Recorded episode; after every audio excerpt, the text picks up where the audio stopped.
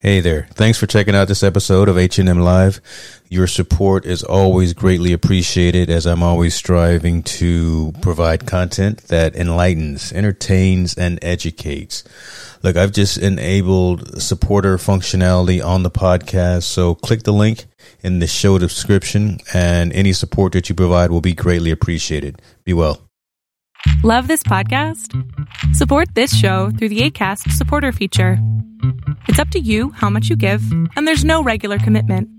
Just click the link in the show description to support now. What's going on, y'all? James Hicks here from Infotainment News and ITN Live. Look, been wanting to do this for a long time. This being starting a podcast to go along with the with the site and go along with the other social media platforms we have but been always trying to find the right platform to use, right? Been looking for how to get the message out to our engaged readers, our engaged viewers, how to really how to monetize. And believe it or not, I found the right platform that's getting the job done, that's going to be easy to use and easy to set up. That platform is Anchor. Anchor is a one stop shop for recording hosting, and distributing your podcast. Best of all, it's 100% free and ridiculously easy to use. And now, Anchor can match you with great sponsors who want to advertise on your podcast. That means you can get paid to podcast right away. Check it out. In fact, that's what I'm doing right now. This is an ad for Anchor, if you didn't guess that by now. Check it out. If you want to get started with Anchor, if you want to start sending out your message, owning your own platform, broadcasting your message, go to anchor.fm slash start. Join me, join the rest of the diverse uh, authors and owners of content out there. Get your podcast off the ground. Let us know where it is. Talk to you soon. Y'all be cool.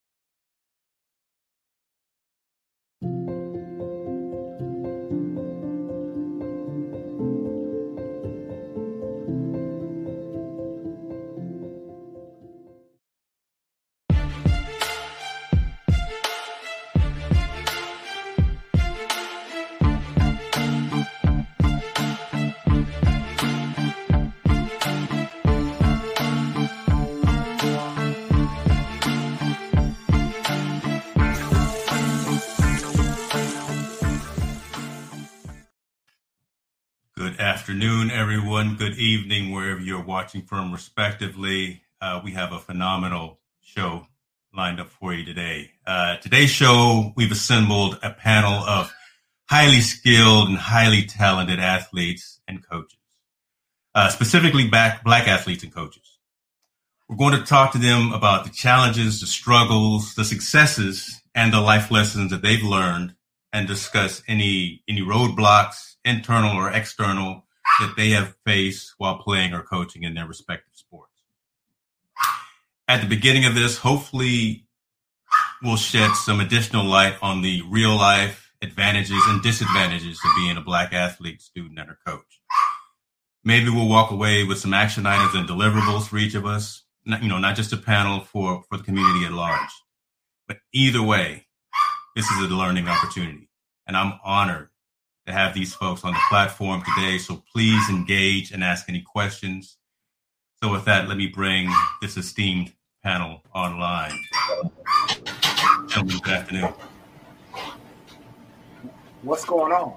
Good right, now, let, let, let, let, me just bask in the uh, in the amazingness of you know, of what I got here on the screen because these, these are some winners right here, folks. These are some winners. Recognize Hey, I hear somebody's pit bull back there barking, trying to get hey, you, you, you, know what? I'm, we're gonna do something about that dog in a minute. It's a whole other show. I'm not gonna say nothing, but let, let, me start by saying again, first of all, thank y'all, gentlemen, for joining. Thank you for having this conversation. Uh, this actually uh, stemmed from a conversation I had with Mr. Montel Allen there. So I'm gonna start with the introductions with, with him, and if you can tell us your name, where you're coming from, your sport and or college that you played for or coached at, um, and then we get to some more further contact. So, Brother Allen, let's start with you. Absolutely. My name is Montel Allen from Sacramento, but I, you know, reside now down in Southern California. Went to Humboldt State, proud lumberjack. I'm I'm supporting San Jose State since they was just up there practicing, um, using our utilizing our field and our facilities. Um, I run I run a company called NBA Sports, which is a nonprofit that helps young young brothers and sisters get get recruited and go through the recruiting process of time to a uh, post secondary degree. Mm-hmm. Awesome, sir. Coach, great. Just look at you, man. You, you just right there blinging, and, and, you got your you got your marquee behind you. We, we got to talk to you. Let's, let's give us something. Let's go. Brace up. My name is Kevin Bracy. I'm from Sacramento. Montel Allen is my brother. And because of Montel Allen getting a scholarship to Humboldt State to play football, he put the vision in me because he was a year ahead of me that it was possible for me to leave Mesa Verde High School and play play baseball at the next level. So Kevin Bracy, baseball player, went from high, from, from Mesa Verde High School to American River College scholarship to the University of Utah, a couple of years of professional baseball in Canada. Today, I'm a motivational entertainer, speaking to elementary, middle, high school, colleges, corporations, doing what I love, motivating people and entertaining them at the same time with the same spirit of an athlete. But I can't do the same thing. I'll pull a hammy if I try to. what, what, what, them days are over, right? Your 40 time is a little bit faster right now, or a little, little bit slower right now. Yeah, way slower. I couldn't even run for it. Uh, and, and, and again, I, I, want this to be aware. Again, we're going to be cognizant of your time because you got to go out there and do that motivational entertainment today with, with a group of young men. So we want to make sure that we uh, be cognizant of that time. So thank you, sir. Uh, let's let's talk to Tall Boy up there. I see you, sir. How you doing? Uh, Corey Sanders. I go by the name of Tall Boy. Um, content creator. I went to uh, started out at Cal State Fullerton on a basketball scholarship. Transferred to the University of New Orleans was uh, where I was able to get my degree. From there, played uh, a little while uh, in the minor leagues. Uh, played professionally overseas. Once that time was up, and then fell in transitioned to radio marketing, and now I create content. That's what I do. Nothing wrong with that. Nothing wrong with that. Last but definitely not least, Brother Torrance. Hey, how you doing? Words of Torrance, uh, originally from Gardena, California, down in Southern California. Um, ran track in high school, uh, LA City champion in 78, went to Long Beach City College, uh, where we held many records there. Uh, transferred over to San Jose State. I was a sprinter there at San Jose State. Uh, graduated from University of San Francisco. Um, I live now, uh, live here in Sacramento, California. Um, IT specialist. I coached track and field, football, um, a little baseball, but football, uh, but track and field was definitely the sport that I enjoyed. And, um, you know, yeah, so that's where I am right now. Thank you, sir. And Montel, before I turn it over, I, I guess I want to make this one statement. You know, ask everyone for not their age, but and I asked them for you know where they came from, where they started in their particular sports, just to really show the audience the depth and the breadth and the reach in terms of what we're going to be talking about today and and the, the experiences that we have. Right, we, we got football here, we got track, we got baseball, so we cover all the main sports for the most part. But but now, Montel, if you could kind of lead the discussion in terms of you know kind of the, the, the messages that we wanted to get over and hand. Yeah, absolutely, absolutely. So I want to talk about first, like what first attracted you to go into that school, the particular school that you went ahead and attended. That's number one.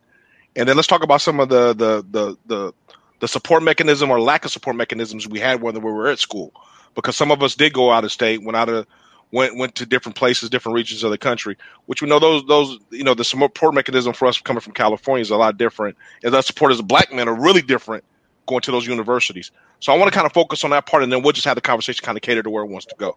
So, uh, Kevin, what attracted you? Let's let's start with you, my man. You know, um, for me, what attracted me to Utah was was I was one of those guys who who who I didn't have all the talent. I was never the best player on any team that I played on ever, from Pinto baseball to to T-ball to Bronco to high school to college, but I was the hardest worker on every team I was on. So I was playing like the name of my book back here, and I'm not just here to promote the book, but it's called Scared Great because I played scared. I did everything scared because I did not because I wanted baseball to take me where my dreams, in my vision, I had playing baseball at the, at, in, at the big league level. But after Mesa Verde High School, I got a baseball scholarship to the University of Pacific. but I didn't have the same confidence academically that I had athletically, right? So, so imagine that. I already didn't have confidence athletically as much as I should have, and academically, I had even less than that. So when I took the SAT to take that scholarship to UOP, I didn't score high enough on the SAT. So I ended up going to American River College, a community college, as a detour. So at ARC, when I first got there, Coach Higgins redshirted me because I needed to grow and I needed to get stronger mm-hmm. and all the things that go along with being a redshirt. But to me, in my head, it was like I got cut. So I had a fork in the road decision to make. Either you're going to keep going to practice every day just to show coach that when the time comes around, you're serious about it, or you going to go play Nintendo and chase girls. I mm-hmm. kind of did both, to be honest with you, but I went to practice every single day. So I ended up making the team the next year, played two years at American River College, graduated. And for me, it's probably different than anybody else on here. I had one school offer me, one school who wanted me. And I'm representing the University of Utah for the rest of my life because there was only one school. I didn't have hella schools wanting me. So that was what attracted me when they took me on. You know, I went on my tour and and we hung out, and I was like, man, this is D1 baseball. So I ended up in the WAC conference at that time, and that's what attracted me. They were the only ones who wanted me. Mm. There you go. Yeah. Tall boy, tall boy. Let's hit let's hit you. What attracted you to go to to go to schools you went to? All right. So um, originally, I got my Division One basketball scholarship um, not because the coach saw me play. Um, I had actually got suspended from school um, the, in that middle of that week for stepping on a kid's pair of Jordans and uh, stepped on the guy's J's at lunch. He told me to apologize, which I would have, but his tone told me you got another thing coming, and you you you know how that how that is as African American men. Uh, you telling me I need to apologize in that tone. Well, I get suspended. Come to find out, my dad and the principal knew each other, and he said he can come back to school because my because I really didn't do anything. All I did was stand up, and uh, some girl yelled fight. They said suspend them both, and it was like, well, I didn't do nothing. So, like I said, my dad went back up to the school the next day he fought for me, and he says, well, he can come back to school, he can come to the game, but he could not play in the game. Well, the game is well, I went to high school in Lansing, Michigan. I went to Lansing Everett, Everett High School. And if anybody knows anything about Lansing Everett, that is uh, the high school that Earvin Magic Johnson went to. So the game that I played was the big rivalry game, Lansing Sexton versus Lansing Everett, and I couldn't play. So I'm clapping and cheering for my teammates and there was a scout at the game. And my attitude, because he saw me supporting my team, he saw me, uh, um, you know, just supporting them, even and it was one of my lowest moments at that time. He said, "Who is the kid?" And the coach said, "Honor roll student, great kid, great personality, good player. Just got caught up at the wrong place at the wrong time." Man never saw me play. Offered me a Division One scholarship to Cal State Fullerton. Let's go. Uh, so just just just by clapping and cheering. So um, come to find out, that was my junior year. I did not even do the recruiting process of going picking your five schools or anything like that. I was from Atlanta. I had just moved up with my dad. With me moving up with my dad in Lansing, I just knew I wanted to get as far away from Michigan without crossing a body of water. And California was that school. And you're thinking when you go out on your visit, they take you to Disneyland, you know, they take me to a house party. Wow. And it's like, you know, you see palm trees and you're like, yeah, I'm going here. Like, bump this. This is California. You know, coming from Michigan. Now, my dream, my dream school was to go to Florida FAMU, and the funny thing about that was FAMU was not going to recruit me. Um, at, FAMU was not going to recruit me up in Michigan. So, me not understanding conferences or anything like that, I just wanted to go to FAMU because I was from Atlanta and I just wanted to be like that rattler. That was my big thing. Well, there's another story to that situation, but I chose Fullerton because that coach gave me my first letter. And I said, the first person that showed that they're interested in me, that was where my loyalty was going to lie. And so I made that jump. Um, I, speaking of the ACT, SAT situation, I took that ACT four times. Mm-hmm. And the funny thing about it is, my graduation day uh, from high school, I I had just took the SAT two weeks prior in another city, and I was like, "Well, I'm not going to get up and take the ACT." Something said, get up, take the ACT. That was from 8 to 12. I graduated at 2. And then I had my, um, what's the little graduation party that you have uh, after the graduation? You have your family mm-hmm. all come mm-hmm. over. All that was all in the same day. So just imagine how big of a day it was. Man. Coach calls me on July 9th and said, Happy birthday. You're now Cal State Fullerton Titan. Let's go. I couldn't pass. I kept getting 15, 16s. I just could not get that 17. I just could not get it. And he finally called me two days before my birthday and said, You're now officially a Cal State Fullerton Titan. That was one of the happiest moments of my life. You thinking 17, about to turn 18. Um, I was headed to California.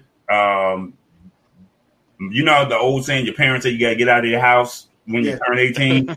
so that Friday, my best friend takes me to a strip club in Lansing. We go. I ended up leaving that strip club, going to Toronto to play in an All Star game, and then after that All Star game, I was on a flight to California that Monday morning. Wow. So, so and, and, and my and my journey started there. Um, I've never shared this story with anybody, so this is some exclusive content, James. Um, I got caught up in a gambling situation at Cal State Fullerton where somebody offered me some money to throw a game, mm. and I did the right thing. I told the coach. It made the front page of the LA Times, the Orange County Register, all of that. And uh, here I was offered some money, and you know, me not knowing the situation, right? Um, the coach kind of, you know, people, the media was knocking on my door and um, I didn't know how to handle it. And I told the coach the situation. And instead of, I was a freshman starting, and I was a true freshman starting. So they were, I had went out there. They were going to redshirt me, but I had excelled so well that they allowed me to start, or I had earned that chance to start. And then here I was getting playing time. And then when that gambling situation happened, he benched me. And to me, mm. I just told him, I said, you know, that's it. I'm out. And uh, when I did my process to go to the University of New Orleans, as I was looking at my next, I said I'm going to get all five of the schools, and the university that I chose, as corny as this may sound, I ended up choosing New Orleans because I was on a plane with Master P. And I wanted to get, I kid you not, I was on a plane with Master P. I got the hookup that just came out and I had met my my idol. I had my first tattoo with the No Limit tank. Come on, I, that was my first tattoo, and here I'm on the plane with Master P. And he's like, "Why don't you go to LSU? Why don't you go to SUNO or Southern?" And I'm like, "I only know UNO because my assistant coach at Cal State Fullerton is here, and because he's here, I'm gonna go, you know, see what he's all about." He gives me his number, and the mm. next day on my visit, he says, I said, Can I call Master P? I got this number. I call, it says No Limit Studios. I said, My name is Corey Sanders. I'm looking to uh, speak Master P. They said, Oh, he's been waiting on your call. He gets on the phone and he says, I'm having a limo to come pick you up up at Lakefront Arena. I said, Hold on, let me ask the coach if it's okay. The coach says, Well, I really wanted to spend some time with you and I knew I was out there on a business trip. So I had to tell Master P, which I think that was the worst move that I ever did. But I told Master P, thank you for the opportunity, but I came out here on some business. And oh. I need I need to understand and get to know this coach, especially if I choose to come out here. And that weekend was Silkk the Shocker's graduation party. And so they were really they turned the city up and I I missed out because I went to go do a visit. Now the coach took me to the Saints practice facility to meet Ricky Williams, who was the biggest thing at that time, and I got a chance to meet Mike Ditka. But I didn't care about football. I wanted to be with Master P. So come on. um, so I ended up going to the University of New Orleans, and um, and I did that because of the relationship that he acted like he cared, whereas the coach over at Cal State Fullerton did not. The coach that recruited me our last game of the season, he told he got me in his car because you know you can't ride in the vehicles with the coaches. He put me in his car. He says, "I'm gonna take you home." He says, "I'm gonna tell you this." He says, "I'm not coming back to Cal State Fullerton next year." And he says, I, I, I only came back this year because you reminded me a lot of me, and I felt like you needed one year of me grooming you." And with that being said, I'm not coming back. I think you have your wings. It's time for you to grow." And I said, if you're not here, I'm not here. And that was what transitioned me to go over to the University of New Orleans. So, wow, that's amazing. Mm-hmm. How about you, Mr. Torrance? What attracted well, you to your, to your school? Um, a couple of events. One of the things that baseball was my sport. I played baseball from the time I was in the third grade until the time I graduated from high school. But I grew up in the boxing environment. My dad's a boxing trainer. He was a boxer. He's still training now, you know, five times um, World Boxing Hall of Fame. And I didn't want to box. And so uh, I played baseball. So by the time I got to high school, you know, some friends was going to play uh, try out for football. They all played Pop Warner football. I never played. And I went there because I didn't want to box. The only time I went to the gym is I, you know, go clean up and hang out. And that's where my dad kept me off the streets. But boxing just wasn't one of those things. and so I learned that I could run I can hang out with you know with the with the older guys and run with them. And so when I got into high school, I started running track, and then that got me a little bit out of my shell. You know, uh, I was very you know, quiet and shy, but it got me a little attention, and then I was able to travel a little bit to other schools and kind of see little things outside of my bubble. Uh, so you know, I ran track in high school. I did very well, and then colleges was contacting me you know, to come to school. And I didn't want to go to college. But my dad told me, you go to college, get a job, or go to the military. Well, I, I didn't want to go to the military. I didn't know what I wanted to do for a job, you know, because I wasn't interested in much. So um, I decided to see if I can go and run track. And then Long Beach City College was building their teams, and they called me over to come in and run with them. And so uh, he told me, until you decide what you want to do, start your education and come run with, with us because I didn't really know how those things have worked uh, because I won the city championship. And so everybody was contacting me to come and play football and run track. And I didn't quite understand, you know, I didn't really have a mentor to kind of tell me about this. And when I was in high school, the coaches just was concerned about winning the championships. That was about it. And, you know, when I went to high school, this was back in 70, 78, 77, 78, they didn't really care much about you as long as you was an athlete and you were doing some good things. So track and field got me to Long Beach. And then, um, you know, after two years of that, I started to get letters and notifications and, uh, you know, we're traveling and, and, you know, people would take me around um, but USC and UCLA was the two schools that I wanted to attend. I went to all the USC football games and all the UCLA basketball games. So I wanted to go to those two schools. But the problem is, is that uh, sprinters at the time was a dime a dozen. Everybody had sprinters, and everybody wanted to be a sprinter. and they wanted hurdlers, you know, uh, 400 meter runners, and you know I was a decent 400 meter runner, but um, I was a, primarily a true sprinter. So, long story short, um, colleges was coming to the house talking to my parents. Kansas brought me out to their campus and was willing to give me a full ride. And it was beautiful campus. You know, uh, Corey, they had the girls out there. It was really nice out there. You know, I, I enjoyed myself until I asked how cold it got. No, let me tell you, let me, let me, let me start that over. They showed me their indoor track. And I didn't understand why do you have an indoor track? Okay, but remember, I never left California. I've always been in California, so you didn't need indoor stuff outside of the uh, you know the indoor meets. And they said, "Oh, it gets so cold sometimes. You know, you you know you can't go out and run." I said, "Well, how cold does it get?" Oh, I don't know, 13, to 15 below zero. And I decided then, no, that's, that's not where I wanted to go. USC was offering me, you know, partial scholarship. USC was offering partial. My parents says, yeah, we just don't have the money for that. And then San Jose State popped up out of the blue, and they, I think they came out to LA like six or seven times. And then when they say we'll give you a full ride, you don't have to pay for anything. That's what got me to San Jose.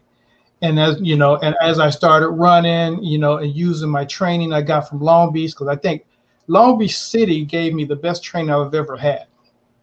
You know, we did a whole bunch of other things. So that had my mentality to say track and field is it. And so I, I learned there not only how to how to study in school and stay in school, keep my grades up, but it also learned me to uh, taught me to be competitive. And so when I came to San Jose State, you know, it was a little intimidating because they were known as Speed City. And, um, you know, all the greats went to San Jose State. So, you know, I was still kind of learning um, about running and how, how, you know, to hang with everyone else. So I had a good year, a good couple of years at San Jose State. And, um, you know, I really enjoyed my college life from, you know, the junior college level to the um, university level. And so track and field, you know, that was been my, been in my blood, is in my blood now. I'll sit and watch it all day, even the walk racing. I'll sit and watch walk walk racing. My, my wife don't understand why I sit. I was gonna sit there all day. So you know that kind of set the the the basis for me with sports and as a coach, and actually taught me more about people than I have learned kind of on my own hanging out with my friends. Because a lot of my friends really didn't have any directions. They were just kind of there. And I wanted to leave LA. I, I, I loved LA. I grew up out there, but I didn't want to stay in LA. And San Jose State was my ticket to go. I didn't know how it was going to uh, happen, but that was my ticket to go out there. And I'm glad I did because I think that was probably the best decision I made. Um, because I don't know what will happen to me if I stayed in Los Angeles. So that's yeah, kind of my, that's, my first story. That's that's that's great, and I, I, like everybody's individual story because it's different. And I'll go mine real short. Mine is different. I went to I went to go ahead and I played at Humboldt State, um, Division two football. Um, at the time, and I was small, super small. Um, I was a little guy, little guy. I was probably maybe five nine, one sixty, but I could play football. I, I could hit, and and, and that that was a school that really they were very persistent with me. So they recruited me. I got letters from a lot of other schools. I got interest from a lot of other schools, but Humboldt would really pursue me, and and I landed there. Probably one of the greatest experience probably ever had in my life because I was able to get away from Sacramento and I was able to grow like a man. Um, and and hearing all you guys' stories, all you guys went Division One, I, I went D two, but this is what I want to I want you guys to think about. I want you to ponder. And I want to kind of seg segue into this each mechanism that took you guys to school or the mechanism that attracted you to those schools was all similar to us as a sport. Right? So it's basketball, baseball for Kevin, track track for you, Mr. Torrance, me football.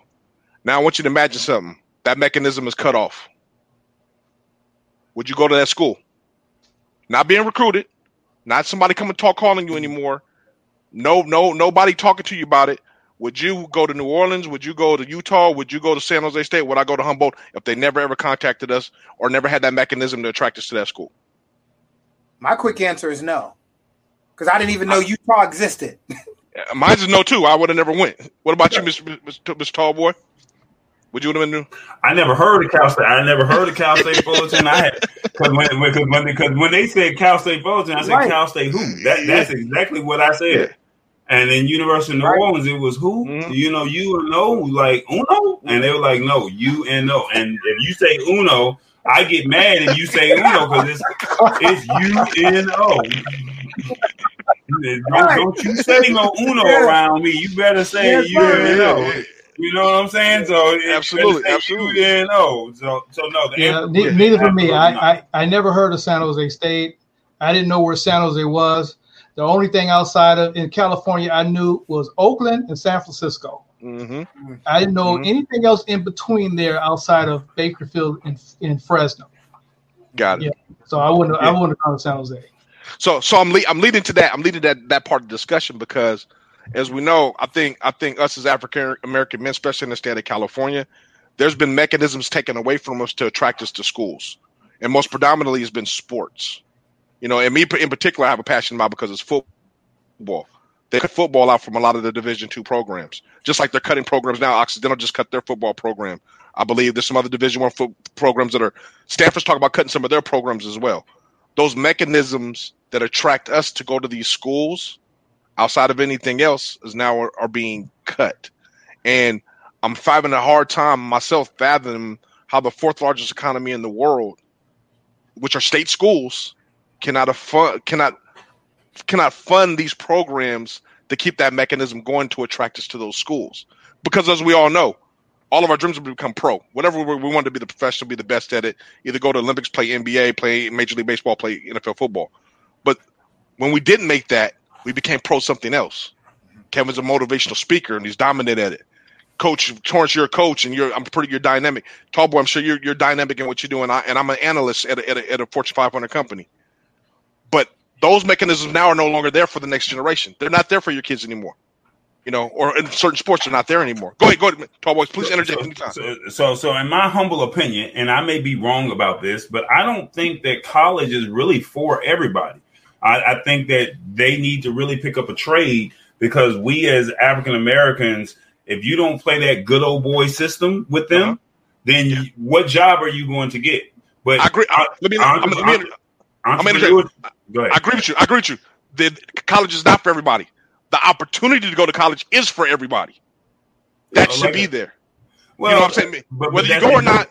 But that's, yeah, whether you go or not. You, yeah, that's if you want to. That's if you want to go. But yes, I mean, yes. Like I said, my dream college was FAMU. So mm-hmm. I wasn't trying to go to FAMU to go play basketball. I just wanted to go to FAM. But me being up in Michigan, I was gonna have to find a way to get there. And like I said, the funny story mm-hmm. about FAMU is they have the Black College Fair in Detroit, mm-hmm. and you go down to Cobo Hall, and all the HBCUs all come. And I would every year stand in line for FAMU, and I got disrespected my senior year, and it was like I'm not going to this school. You know, it was. Mm. I stood in line my sophomore, junior, and senior year and they said, "Oh, come back next year. Oh, come back next year." That senior year, I came back with letters of resume, uh, le- letters of uh, recommendation. I had my resume. I had everything lined up. Waited in line patiently. The man took my paperwork and he threw it on the desk and said, "Okay." Uh, he saw a pretty girl right behind me or whatever, and he wanted to talk to her. so me, I went to go sit in the corner and when I sat in the corner, the TSU representative from Tennessee State saw me and said, Hey, why are you sitting in the corner? I said, I only came here for one school. And she said, What school was that? I said, TSU. I mean, excuse me, FAMU. And she says, uh, Can I see your paperwork? I showed her my stuff. She said, This is really impressive. And she said, You mind filling out the application? I'm I'm gonna waive all your fees. I said, You can do whatever you want. I'm not coming to TSU. By the time, because I already knew that I had a Cal State Fullerton yeah. scholarship, so I wasn't trying to be arrogant or anything like that. When I left Detroit and got back to Lansing, no lie, they had called the coaches. They had talked to my coach. They talked to the athletic director. They talked to the principal. They talked to two of my teachers. They called my dad from the time I left the Cobo Hall to the time I got to Lansing. And my dad, when I got home, he says, You can't leave home. Now, it's a Friday in Lansing, Michigan. You trying to hit them streets when you 17 years old. You waiting mm-hmm. on this coach to call. And at that time, it was Frankie Allen, the, the legendary Frankie Allen. And it was like, I'm waiting on him to call because I'm mad because I'm ready to go run these streets with my boys and I can't leave the house. Yeah, yeah, yeah. and, yeah, yeah. and the first thing he says is, Have you ever heard of TSU? And I'm like, No. He says, Tennessee, and his words, and I quote, TSU is a fine university. Our ratio was 17 to 1. 17 to 1 to what? Female to men. Oh, I'm going that that was my thought process. I said, book the ticket. I'm going. So as soon as I got off the phone, I called my dad, and then I said, Dad, I'm not going to Cal State Fullerton. He says, Why not? I said, Because Tennessee State got a ratio 17 to 1. He said, That's the only reason why you want to go. You ain't going there. He said, I'm not supporting that. I said, But I'm going to TSU. And he's like, No, you're not. He literally called Coach Fuller. Coach Fuller stayed on the phone with me for two hours and said, you're a man of your word, right? You gave me your word. You made this commitment, right? And that's kind of where how I am today. If I look you in the eye and I tell you something, that was a learning lesson at that time for me. Mm-hmm. But and I and it still holds to this day. If I tell you I'm going to do something, I do it. If I can't, then I'm going to be man enough to tell you. And I think that was my first lesson as far as me learning that that's what it is. I mean, that if you make a commitment, see it through. Now, yeah. my, my now my to, to go back to piggyback or to circle back to what you were saying, the schools, I mean, no disrespect to my degree, but I never had to use my degree mm-hmm. in the job or the line of field that I, am in. You know, I, when I tried to go into law enforcement, that would have been great. If I would have tried to go into the medical field, that would have been great. But I never went. You don't need a degree to be a videographer. You don't need a degree to be an interviewer. You you don't need that. But they do need HVAC. They do need plumbing. They do need electrical. But you got to pick up that trade. And when you think about the people that go to trade schools, they make way more money than unless you work for the Department of Education or you're an engineer or something like that. So I think that us as African Americans, they need to really identify what it is that they want to do and become their own bosses as opposed to necessarily saying, I went to college. Because, in my humble opinion, college is only, this is my opinion, it's only there to network. That's it. Mm-hmm. It's all about me meeting you, you, and you, and then how can we utilize our strengths together to help each other get to the next level or bring somebody else up. Now, that's my thought process on what I think college is all about. I, and I and I, well, I agree to you certain certain aspect. Go ahead, Coach Torrance, and I want to go into something else. But go ahead, Coach Torrance. Okay, so you know, uh, I, I kind of agree with you on, on some of that. If if track and field wasn't if sports wasn't in my in, in my future, one of the things that um, my schools were doing was um, advertising a trade trade school. And before I actually uh, went to Long Beach City College, uh, LA Trade Tech is where I was thinking about going because I wanted to be a, an X-ray technician.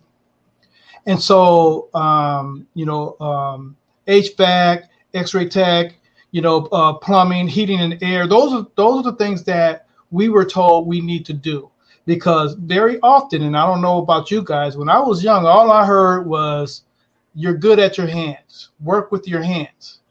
You know, they didn't encourage us to go to school. They didn't encourage us to really think and use our brains, right? Mm-hmm. And first thing I was thinking, okay, I'll go do a trade or sports. Well, sports got me in college. You know, that was never in my in my future, in my opinion. You know, but it got me in college. But going to a trade would have been helpful for me because I wanted to be a, t- a technician because I know I can go and work with the sport teams. You know, so that was my whole idea on that. And then when you're talking about colleges, we didn't have uh, college fairs at my at my high school. You know, I never heard of an HBCU until I got to San Jose State. you know, so we they didn't talk to us about that. At least in my school, we never had any of those type of things. But it was more of talking to others, networking with people. You know, for those who are outside of our community. You know, me, my mm-hmm. biggest thing was to stay out of the gangs and yeah. stay away from the gangs, and that's why my dad kept me at the gym. You know, yeah. taught me how to protect myself but I wanted something else and I didn't know what that was. But then once track and field got me out of Los Angeles, then a whole new world opened up for me. Exactly, and that's kind of where I was going, like with the with the mechanism part, that mechanism that attracts you. I'm gonna kind of transition some other, especially for you, Kevin, before you have to leave. I know your time is oppressed. So, with that being said, are all we, all of us from California, or are all of us reside in California right now? Or I was about to ask you that. I live in Atlanta. Yeah. I live in Atlanta. I'm the only one that went to California, and y'all. but okay, so being being from California, and like I said, that mechanism that they they've been taken away from us. I was talking to James before before this whole thing uh, last week. Why is there not a HBCU in the state of California? Wow. Because we have everything, every mechanism that should be a HBCU. We have the history.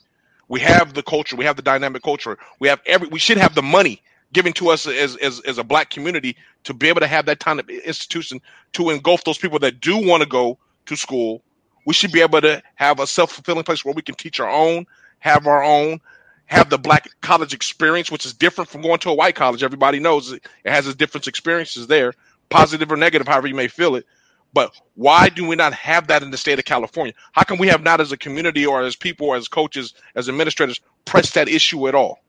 For us to have that kind of mechanism for us to attract our youth, because we know we're we're losing a lot here in California, especially young men. We're losing those those guys a lot to whether it be the system, to whether it be the streets, to whether it be just this lack of opportunity. I would I would love to be able to hear you guys' opinion. Why we sh- why how come we don't have it as of right now? Why we don't have it right now, and how can we get to that point? I think the furthest, and I, and don't quote me on this. I think the furthest HBCU is either Texas or Tulsa, Oklahoma. You got, you got, Oklahoma, you got Oklahoma. You got Langston in Oklahoma. You got Texas College in Texas, and both of those are very very small. If you if you call call HBCUs, they're very very small. Um, beyond that, once it gets that the Mississippi, the west of the Mississippi, we don't have anything.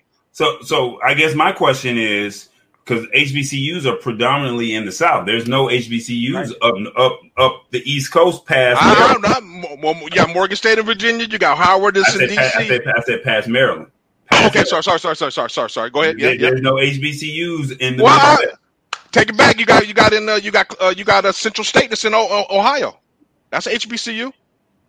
But not in Wisconsin or uh, Illinois, Nebraska. But Uh, they don't have as rich. I don't think their history is as rich as in California. We have Oakland is right there, the birth of the Black Panthers. We have a lot of rich black culture history in the state of California.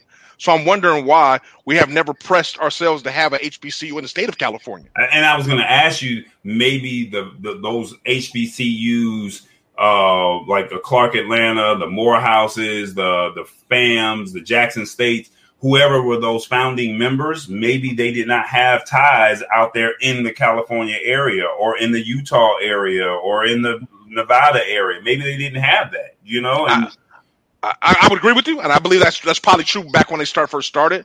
But now we're here, what hundred years later. And now we do have those ties with those schools. We do send people. We migrate out there to be in to part of the schools.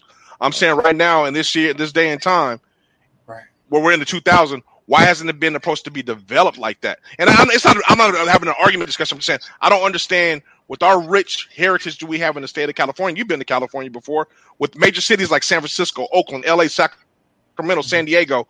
We have such a diverse population and such and such a growth. I mean, a big wealth of, of population. Why hasn't it been presented and why is, why hasn't that been pressed? And then, Kevin, I want to hear from you specifically. I know you got to go before everybody else. Yeah, Go ahead, so I- Kevin. you know- give, give me your perspective on it. Yeah there's just certain certain topics that that you know i sit back and learn because Mm. i know you work with colleges colleges and college students a lot so this is probably a topic that is heavy on your mind and you think about it and you talk about it because you get a lot of kids that you're putting through to, to sending them to different colleges to play sports but for me that question has never crossed my mind especially now mm. being 48 having graduated from college in 1996 so eh, that, that's a question that I would sit back and learn and listen because I have no idea. I can't even in my mind. I'm thinking "Man, I never even thought about that question. You know what I yeah, I never yeah. even that never even crossed my radar. So certain things I just got to shut my mouth up and sit back and listen. So that's one of those things because I have no idea. Yeah, and, and, Great question. and I'm I'm gonna I'm gonna elaborate a little bit on it because I feel I feel that it, it's such a big need because we like I said we we we're such a dynamic investors in our community right? Us as black community whether we spend a lot we're we're consumers. Right. and we spend a lot of money on that. I don't understand why we can't in the state of California again fourth largest economy in the world not the United States we're in the world. We compete with we compete with the rest of the United States as, a, as one of the largest economies. Right. so with this state alone something like that, which is having so many black folks and so much Latino folks and people with brown skin here, how come we don't have something like that to call our own? Where's the educational mechanism to get us into these things, these trades, these companies, these partners? Because we have every industry in the world here, from agriculture to cinema to where it's entertainment to where we have biotech, uh, engineering. We have all the high tech companies here. We have the we have political science. We have the state capital here. Everything everything is in California, where everybody else, where everybody else is segregated. East Coast, you have you know certain things every all of these different states. We have it all here, but yet we have all these other ed- educational institutions, and and they and they attract predominantly different races. It is it it, it, it does what it does, but we have nothing for blacks or people with brown skin, or Afro black, whether you Afro Latino, black or nothing. We have we don't have that here, and I'm and I'm and I'm, and I'm really curious, you know, to hear other brothers and other people's opinion why we don't or why hasn't been approached. I want to hear from you, Co- Coach. Coach Torrance, please, please elaborate. You've been around for a minute. Tell, us what's going on. You know, I, I, I- I don't know. I, you know, I, no one has ever posed that question to me before. And like I said, I never heard of an HBCU until I moved up north uh, to, to uh, California. I mean, I'm, I'm to uh, San Jose. And the only reason why the HBCU has come to come to play because I had a sociology teacher who's African American was asking us about why we haven't, uh, you know, or did we consider HBCU? And I sat there and said, I don't, I don't even know what that means, you know. So mm-hmm. you bring up a good point. There's there's a lot of rich um, uh, cultures here. Um, I don't know about the funding because you know I do know that uh, with the uh, with the uh, predominantly white institutions, the percentage of African Americans uh, are low, mm-hmm. mainly African American male. So mm-hmm. how do we attract them there? Because you know with the fundings, with the money, uh, or or some type of a way to get into college, and I don't know if if a, uh, a HBCU will be attractive enough to pull them in from out of state because you know again you get a lot of fun a lot of money from out of state students mm-hmm. and so uh, I, I don't know how you know how to kind of formulate that. I, I need to kind of take that back and talk to my circle of networks you know and see what uh, other you know other brothers are thinking about uh, how here. And just to kind of start that conversation because that's a that's a very good that's a very good conversation to have. And just to kind of get the perspective of others what they think why there's not an hbcu here. And i know um, who are history buffs and they can probably kind of chime in on this pretty pretty deeply yeah i've done i've done i've done i've done a little bit of research on it and and, and I, I haven't been able to come to any conclusion or any answer to why except that at one that hasn't been brought up, but I know I'm not that bright of the guy that's been the first person to think of that. So I'm sure somebody else has thought of it, and there's a reason why. But I mean, I think something like that could be so impactful because I work in corporate America. I work for Fortune 500. All the companies I've ever worked for in my life have been Fortune 500, and I know the argument there is when I ask, you know, by hiring black people for one, and black males in particular, there is none. They said there's not enough qualified. They're qualified. And, and, and to go outside of the state, because we can go to Atlanta and go get them. I, absolutely. But who in Atlanta is gonna gonna gonna take a hundred thousand dollar a year job or one hundred fifty thousand dollar a year job to move to the to move to the Bay Area to have a roommate? Right. Well, they get one hundred fifty thousand in Atlanta and they live like a king. They they got a mansion. They're fine right. over there. There's no right. need. So that that transition is too hard. So why aren't we grooming our own in the state of California to be able to stay here because they're used, they understand the dynamics of the economy. They understand how it is. They understand how to maneuver within the economy when it when it's like that. But we have nothing there for us. We don't. We don't have any. We have. We don't have anything for us. So I think having California, you were saying going out of state. I don't think we even need to go out of state. We should have an institution that's here to that, that mainly will accept you if you come out of state. But we have enough student body, enough enough black folks, enough brown folks to would fill that school up with not a problem. Mm-hmm. Because they want to have the black, they want to have the HBU experience. They want to get the quality education. And let's be honest with you, it's great to learn from us. I want to learn from a man that's older than me that, that's the same color as my skin because I can relate to him. I want to learn from a young lady that's the same color as my skin because I can relate to them. They can understand my struggle and my differences that I've been able to go through. I think, and I think people that people other other young people can relate to that as well. So, just food for thought, man. I I, I really, I, you all brothers is very intelligent. You guys all know. I, I really want. I, see the, the, the things that's charming because my man tall ball got his hand on his mouth. He thinking, right. Right. you know. So I, am I'm I'm really I really like to get some perspectives from hey, guys because hey Montel, I'm the type you got to shoot that question to me a couple days before so I can do a little research. hey, hey, hey, we, we hit you we hit you right uh, off the block there, didn't right. we? We came we came. Uh, I, I, was making sure we saved that until everyone was on screen and wanted to get that reaction. That's good stuff. Yeah, because uh, because brothers, I mean, I mean, be honest with you, I mean with us, like again, like with us being such a large economy and we give so much to this state, not only just financially, but but culturally, we give so much to the state of California. You know, as a, as a black culture, as a brown culture, I don't understand why I'm I'm, I'm having I'm having a hard time understanding why they're not embracing us to allow us to educate ourselves. Mm-hmm. Why haven't they why aren't they not giving us a platform or a space in the state of California where we can send our kids to go be around us? You know, I don't want my kid. My kid shouldn't our kids live in the middle class because we're all, you know, we've all making some money and doing good. Our kids shouldn't be afraid to be around other people when they're in, you know, because they're in a different a different economic situation. Right. You know, they shouldn't be fearful of that because when you go to that college or you go to that platform, we're all on the same level, right? You could be rich or poor, you're still in the dorm room. Right. You know, but we can learn from each other. We don't have that platform. We still have that divisiveness, I believe, in, in that situation. So that's that's to me, that to me would be a, a huge investment in our culture, a huge investment in in uh, our people if we could have something like that on, on on the West Coast, whether it be a Clark Atlantic, California, or whether it be a, a Howard, California.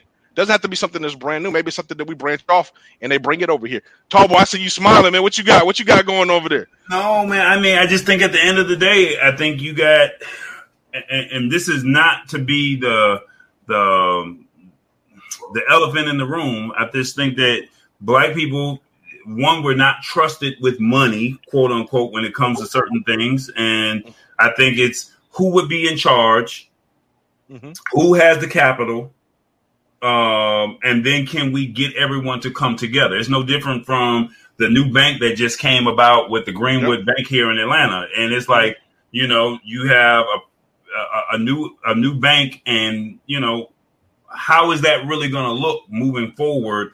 Uh, now that we have a a black owned bank that's a digital bank, shall we say. That's no different from this. Like, who's going to be in charge of that? Right now, HBCUs are already struggling and they're asking for money uh, from the federal government, whereas a lot of these uh, predominantly white institutions, I think they call them PWIs. From my understanding, they uh, they're not they have that strong alumni where they pour back into it. And my thing is the cap. It's all about capital. And and do you trust me? If you give me uh, two million dollars to start, and then somebody else gives me another two million, am I going to funnel that into creating? Look at Dr. Umar Johnson. No disrespect to him, but where's that school that he said that he was going to bring that he was going to build? So now you're asking other people to put up money. They want to know that that money is going to go to where they to the resources that they say that it's going to go to.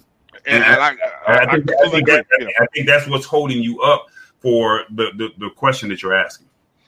I, I think you're right. The, there is a financial a financial responsibility and burden to bringing that here. But I, I, I truly believe, I mean, you know, smart smart minds prevail. Uh, and I'm not saying maybe start from the scratch. Like I said, uh, why aren't we taking um, a blueprint from the Howards or Grambling uh, or Southern and saying, you know what, they can have that as a West Coast, even though are that is more of an investment? Huh? Are they, will, are they are they willing to share it? I, I don't know. I don't know. I'm, I'm not in that conversation.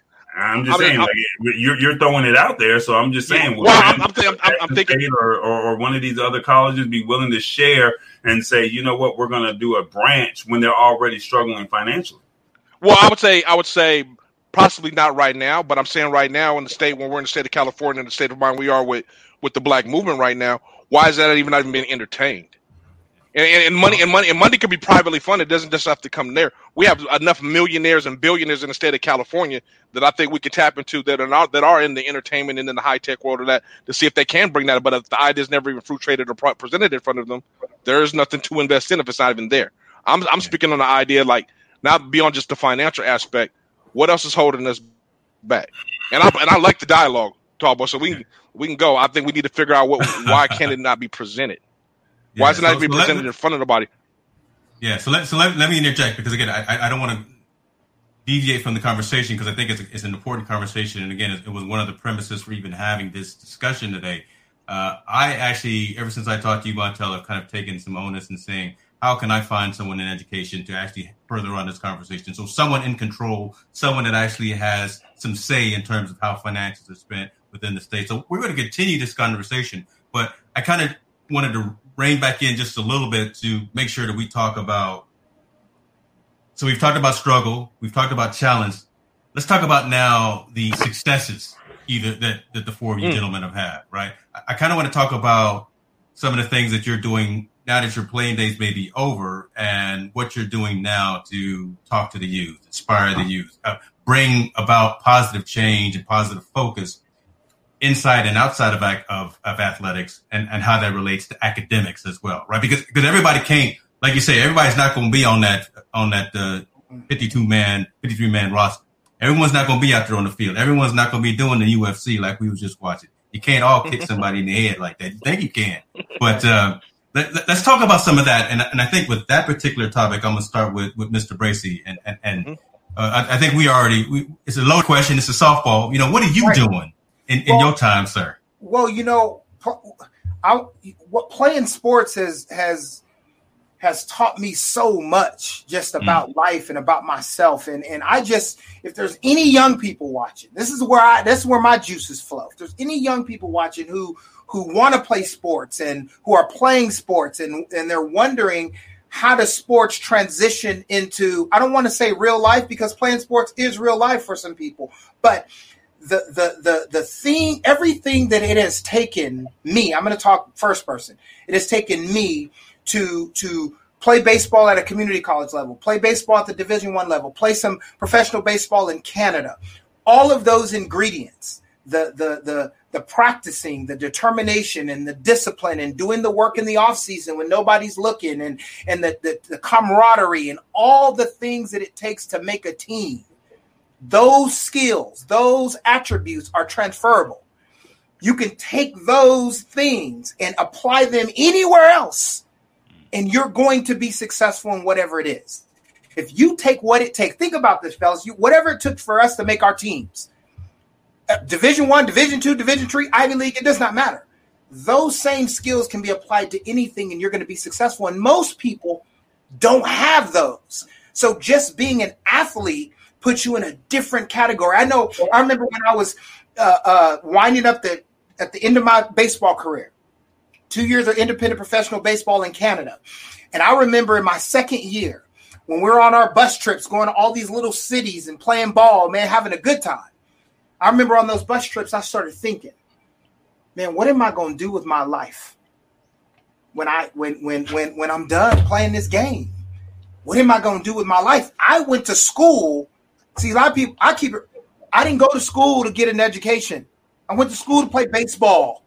The education just came along. They were like, man, you only got 20 units left. You might as well finish. Okay, let me finish. Let me get this done.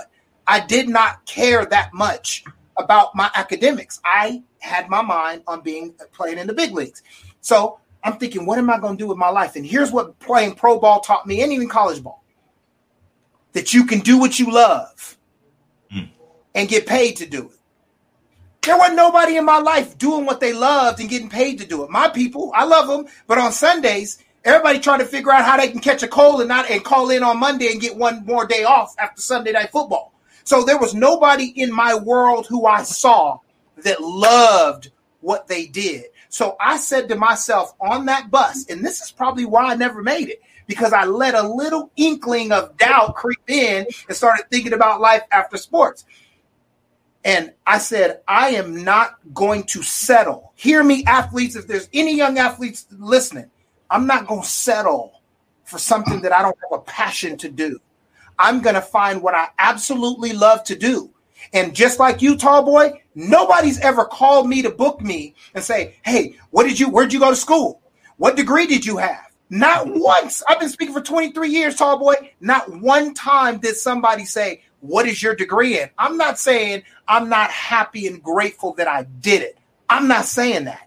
I'm just saying it's never happened to me. And as soon as somebody gave me a cassette tape, y'all remember cassette tapes? Don't leave me out here. we from the same generation. Come on, Master P used to sell them out the truck. So I put a cassette tape in my white Pontiac Grand Am and I pushed that cassette tape in there. Somebody yes, wrote it to me.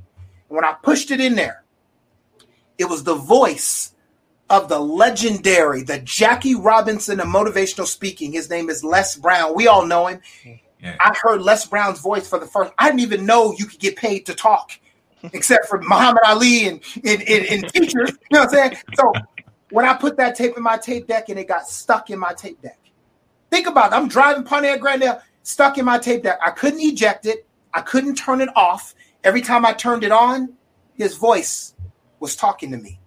And I said to myself, right at my transition period from baseball to what? I'm listening to this tape three months in my tape deck. Didn't have the money to get it fixed. And I said to myself, you know what? All this dude is doing is telling his story. I see you. I see you. I am so boy. Come on, man. Don't get me excited. I said to myself, all this man is doing is telling his story. Wait a minute, KV. I have a story. What if I can tell my story and touch other people's lives the way this man is touching my life? In that moment, in that instant, I got a new dream. I got a new fire, just like baseball. I got a new passion. And I said to myself, now I got to figure out how to get paid to do this. And I gave my first speech, and I'm done because I got to go. I gave my first speech at a Toastmasters in Sacramento. I remember my very first time ever in front of an audience, I was wearing a purple suit. Y'all know I was in the hammer. Come on, I was, wearing, I was wearing a purple suit, tall boy. I was wearing a purple suit, and the and the lady was introducing me. And when she was introducing me, it felt like bottom of the ninth, runner on second and third, two outs. It's my time at the plate. That's what it felt like. Once I was done delivering the speech, it felt like I'd hit a double in the gap to win the game. And in that moment, I knew that speaking was going to fill that competitive void of playing baseball. And I put the, ter- the, the, determination, the work ethic, the focus, and it took me 16 years of trying to build my name and reputation locally to break through in the industry before the internet. 16 years of hustle, 16 years of focus. And in that 16th year, a district saw my talent. And in one day, in one sitting at a school district, I booked one, no exaggeration, I'm not bragging, a hundred dates in one day. And that that means I'm going to speak at every one of their schools multiple times that year. And that changed the course and the trajectory of my speaking business. And here I am 23 years later, still doing what I love to do. So, young people watching this, as an athlete, you have some skills that are transferable that nobody else has. So listen to what these brothers are teaching you because this is what it's all about. There you go, tall boy. It's all you, baby. Quick, quick hey. question: uh, two two things. I would love to definitely connect with you offline. Yes, but but at the Toastmasters, mm-hmm. who was that core audience? Uh, you know what? They were all older. They were all white. They were all older than me. There was different generation, and I was in there spitting fire. And they was like, "Who was?" I didn't. I didn't know what I was doing though. I was just talking, and there's probably a couple, couple cuss words came out because I was wasn't polished then yet. You know what I mean? I was just coming off the baseball field, but it was about 15 or 16 people that were most of them were older than me and a different couple generations older than me and they just were a audience that poured into me listened to me taught me the game, loved on me, and I, I took off from Toastmasters. Gotcha.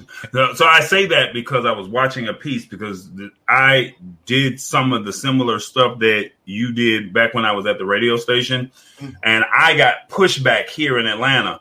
And I say that because I came into the school system and did something similar, and like you said, feeling that felt like I hit that game winning yeah. shot, got that you know that game winning dunk, and then it was how do you grow from there? How do you take it to the next level? And you've been doing it for years on top of years on top of years, and you're not seeing uh, uh you, you're not seeing the results the results of that taking off. And right. was something that Eric Thomas said. I, I, was watching a video that he had said something about um, I don't go to African American schools. I go to the white schools that have a small population of African Americans but I'm out here motivating them, and that's what helped propel him get to that next level. And I Ooh. wanted to pick your brain okay. on that, and like I said, hopefully, and I think for me and, and uh, Montel, if you could bring back that question for me, but uh, of, of, what you had asked Mon, uh, asked Kevin, mm-hmm. I, I think the biggest issue that you have is find, like he said, I think athletes they're taught confidence. We're, we're taught that there's no such thing as losing because all right. we know how to do is win. Now right. you have to learn how to channel that win to say you got to. What they always say, you can win the. Uh, you, you can win the the war. I mean, you can win the battle, but you're not going to win the war. the war. Battle not the war. Yeah. And, and, see, to me, I feel like I have to win every battle. Yeah. And I have to win every war. And, and, and no, that's just me. And, well, that's my, you're right. You're right. And, my girlfriend will tell you all day. She's like, he got to win everything. But that's that competitive spirit that I have. Yes. I, I, I, don't take L's. So now I'm getting yeah. older, and it's like, how do you learn and how do you transition? Because I have this confidence that ain't nobody. Torn, Virgil is not going to beat me at Uh, right in the in this live stream. He's not going to beat. He's not going to beat me on this track. I, I, see, Virgil may have been a sprinter, but they said I ran like a deer, so I'm gonna give him that work too. You know, so, uh, you know that's so, real talk. I love yeah, it. You know, uh, Hey, I, gotta, I, gotta, go. I gotta go, fellas. Yeah. I love y'all, but uh, I, I am Tall Boy James. Give I am Tall Boy my cell number, please. I got so, you. so we can chop it up. But we, got you, we definitely chop it up, man, for sure. Love y'all, man. I wish I could stay.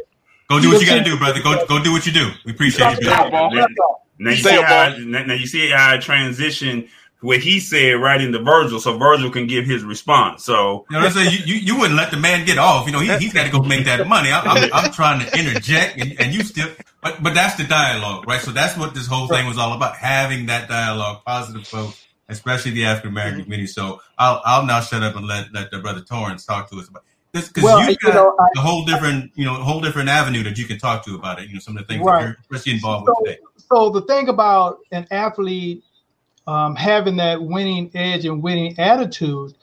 So uh, I'm, I'm, a part of organization. We have a mentor group, and we mentor kids from eight to 18. And one of the things that they all say they want to be athletes, they want to go in the NBA, they want to go in the NFL, and that's fine.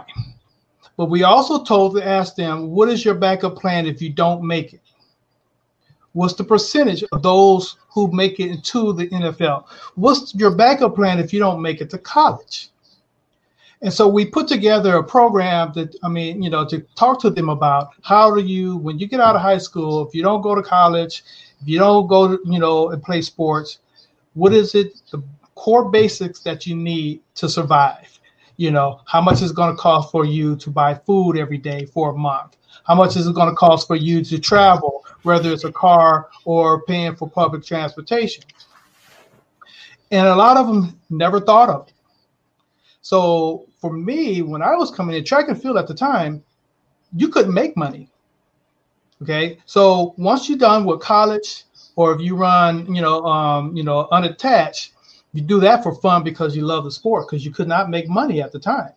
You didn't start making money until I think the late 80s. But we had to also think about what's our next level.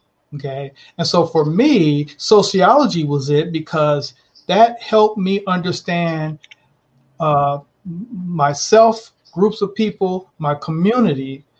But I tripped over and fell into IT.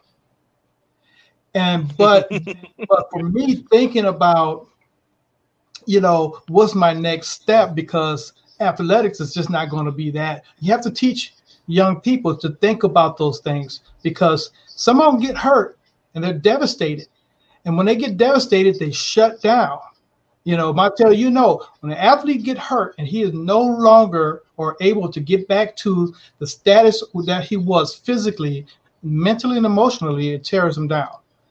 Okay, so being an athlete is fine and great, but what's your next step if you don't make it into that? So that's why we have to push education whether it's either going to college, it's going to a trade school, you know, um, you know, some type of motivation. We have to talk to young people about doing that. Otherwise, we're setting them up to fail. And so, if they don't have a passion, like like Kevin, Kevin has a passion. He has a passion and he wants to motivate. He has that, so he found that for him. But what about all of those who not sure quite do it? For me, when I was in school, I didn't know what I want to do. I had no passion on anything other than hanging out. So, you know, to help them transition from high school to uh, uh, being a productive citizen to going to college or even trying to go into the major league, this is one of those things that they need to do. They can have their dream to try to obtain their dream, but they also need to be able to have the know-all to say how do i research a company? How do i mm-hmm. research the money that i want to do? I want to be an entertainer. You know how do i research to doing that? Because what we found a lot of them research is talking to the boy next door you know or somebody who said that they've been in the program they've been doing that so my research is saying i'm going to do what he did he did it he didn't have to do it you know one of the things that someone had always said uh, that we hear every year. Well, Bill Gates, he didn't he didn't go to college, he didn't graduate. You know, we say, but was one of the things that he done. He kept in his industry. He kept learning. He took other classes and training. So I've been in IT for 40 years, you know, and I work now I work for the state. And you know, James and I met at Hewlett Packard, you know, but now I work at the state as an analyst, but I'm still using that to mentor young men, uh, uh you know, uh, I'm, I'm, mentoring two young men from Sac State and some other young men, you know, early on. How do you respond to the police? How do you respond to somebody in an interview? You know, interviewing skills. Those are the core. Those are some of the core things that they're going to need as an athlete. Because if you're an athlete, you're going to be interviewed. You got to know how to speak. You know, have to stop saying um. You know, you feel me. Those the type yeah. of things. You know. I, I, believe I believe what you're saying. You teach them life skills. Those life skills they need to be able to survive right. in the community and whatnot. But I, I want to I want to comment on something you said that I thought was, it kind of struck me. We do need to invest in our intellectual, our own individual intellectual property, with by educating ourselves, like you said, by learning this trade or a skill. Um, we I don't. I hate the imagery that we have that we have in our communities. Sometimes it's, it's very it's sometimes it's very negative and it's not very influential. But I do believe us as black people, as as generationals, we need to start to invest in our own intellectual intellectual property. Um, go go talk more. To, to say that, I think that a lot of these young kids they want to be uh, entertainers or musicians, mm-hmm. rappers, uh, uh, whatever you want to call it. You know, they're this new generation.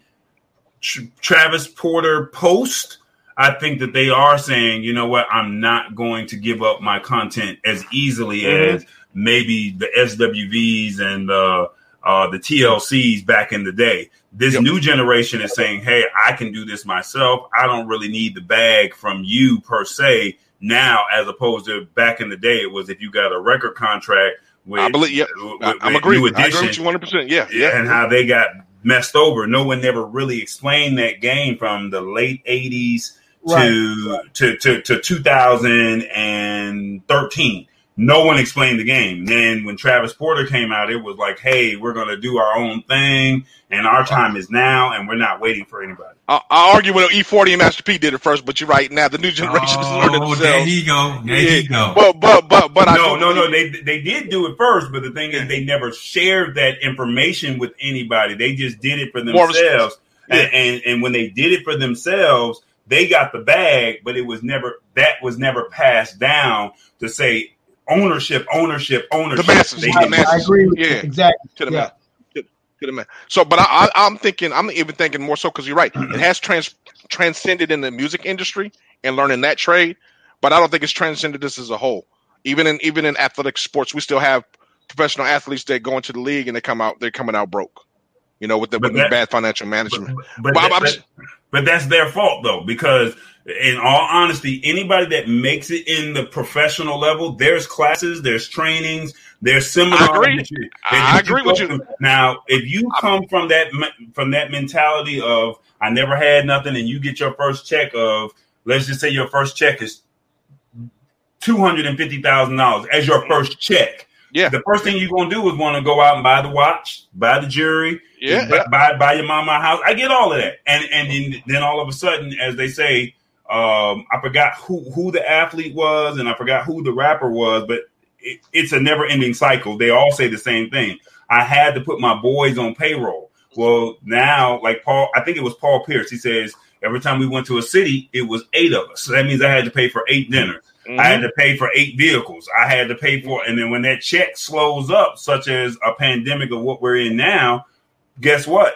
That hey, do I really need you on payroll? What am I bringing you along on this trip for? What what did what value are you bringing? You look at a LeBron James, he has everybody on payroll, and whatever that payroll is is not oh I'm taking care of my boys and I'm paying no, job. Yeah, yeah, you have a job to do, and once you do that job, you get paid accordingly for whatever that that market calls for, as opposed to MC Hammer back in the day. He put yeah. everybody on payroll, and yeah. then now when his time is up, he took care of the neighborhood, but he didn't take care of himself. No, and I agree. I, I, agree to a certain extent. I do believe you're right. You say there's no excuse. I do believe. I don't. I don't believe there's any excuse, but still, the message isn't being transcended across the board because we're not doing that. We still have too many percentages that are not. So either the message needs to keep being hammered home, or we need to be figuring out a different way for them to learn because it's not only happening in sports; it happens in, in all those in all those facets. It's just that we have so much. We, are getting that bag in the beginning, but the bag in the end ain't there. It's not. They're not holding on to it, and I know that's the financial literacy portion mm-hmm. of it.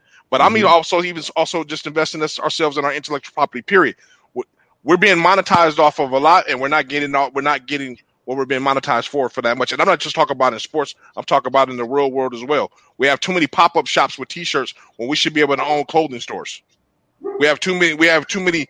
I, I, I believe we, we, we'll argue it. I think that's a great hustle, but I don't see no reason why we can't have why we can't own the manufacturing part. Why can't we do all that? Because we're already inside doing that. You're a videographer. You own a lot of your content and all that stuff. I own all my content. All your content, but a lot of people don't. YouTube owns their content. But see, Martel, it goes, it goes. You know, you have to take a step back because yeah. if you don't teach young people financial literacy, mm-hmm. and matter of fact, ask ask a lot of people, a lot of kids in high school and early in the college if they know how to write a check. A lot of them will say no, but they know how to use Cash Cash App. Yeah, but that's my point. That's what that's exactly my point. My point. I'm getting to the same point. We need to invest in our own intellectual property or, or our intellect investment. We should right, learn all those things. Right, we need to know all those things. Right, right. But, but you got to go back. You got to go back and, and, teach them early because it, it, at at age of 21, 21, 22, 23, you couldn't tell me a whole lot because I think I thought I knew it. Mm-hmm. Right. But if you caught me at, at, at 12, 13, 14 years old and saying, okay, you have you have you know a hundred thousand dollars what's the best way for you to make more money because what happens is that we're too quick to get the money and we're too quick to say i can't wait 10 years for this money to mature i want it now or i'll take it now and i'll do something later with it but we know later is never going to come mm-hmm. And so and so when you do you teach them financial literacy how to balance a checkbook don't look at cash app you know be able to to manage your own money and how you manage that that money because we got a lot of entertainers and athletes in, in trouble they let somebody else manage their money and they don't they just know they got money and so all they're doing is writing checks and swiping swipe swipe swipe right mm-hmm. so athletes need to be able to do that and and still be able to have their dreams. You know, they still have to go to school in high school, even after college, when they're in college. They need to take those courses or someone mm-hmm. like, um, um, um, uh, you know, as a motivational speaker, Kevin. One of the things that Kevin can do as he's talking to them is talk to them about, you know, financial literacy.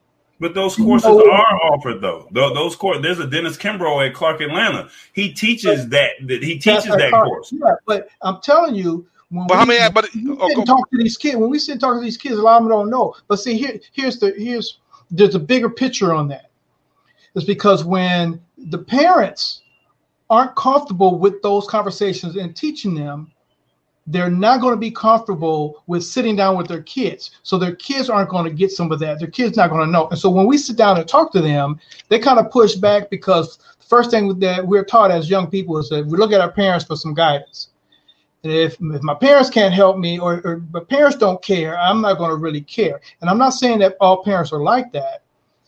But when you have some of those who aren't comfortable with finances, who aren't comfortable with writing letters, who aren't comfortable with getting out and speaking, you tend not to take your kids in those environments. But what I'm mm. saying is, so once you get to, but what I'm saying is, but when you get to college, and this and this is a deeper rooted issue than than need be because I, I don't know if this was for you as a track or maybe you as a football player. They put me in cookie cutter classes in the beginning, and then when I showed that I could actually handle, you know, taking mm-hmm.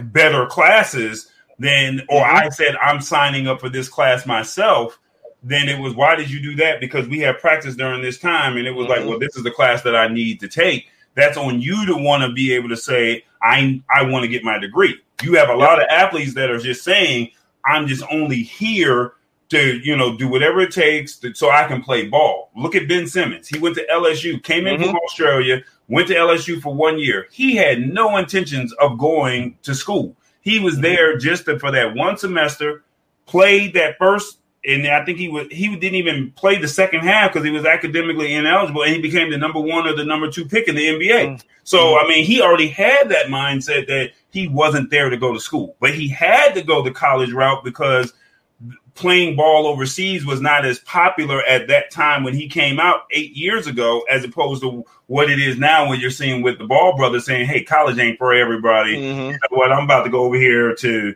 the NBL and I'm gonna play one year, two years over here because you have to be one year removed from the NBA. I think for football you have to be three years. You have mm-hmm. to be three years. So where are you going to play at from a, a collegiate football level? You have to go to college because there's no other resources for you to go.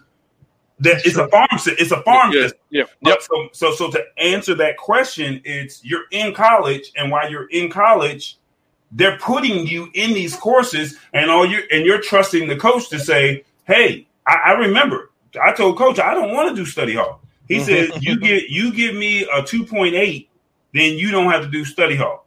He set the bar too low. I came with a three point three. I was about I was about to say that because we had yeah. our coaches would say, "You're going to take these classes and you're going to keep your grades up." P- period. No ifs, ands, or but. Nope, you can't work. You can't go, go can't go get a job because you have to keep your grades up. But and that's hard on African American because we don't have the money. And, exactly. And, and you, yep. don't have the exactly. money. So so for me, how I was able to get around that, and this was just me thinking outside of my my my line of work. I had did a summer job. My first year I came home, I was transitioning from Cal State Fullerton to the University of New Orleans. That second year, I did an internship with Macy's. Uh, not uh, not an internship. I got a job doing security for Macy's at the mall. And then something I don't know. There was an internship program with Bell South, and it's funny because you know they talk about uh, fast access ADSL. So from a tech perspective, they had this ADSL program that they were trying to get it out here in Atlanta. And when I saw the amount of money it was paying for an internship, I had to get into that program. And when I got into that program, that summer money was my money for the whole mm-hmm. school year.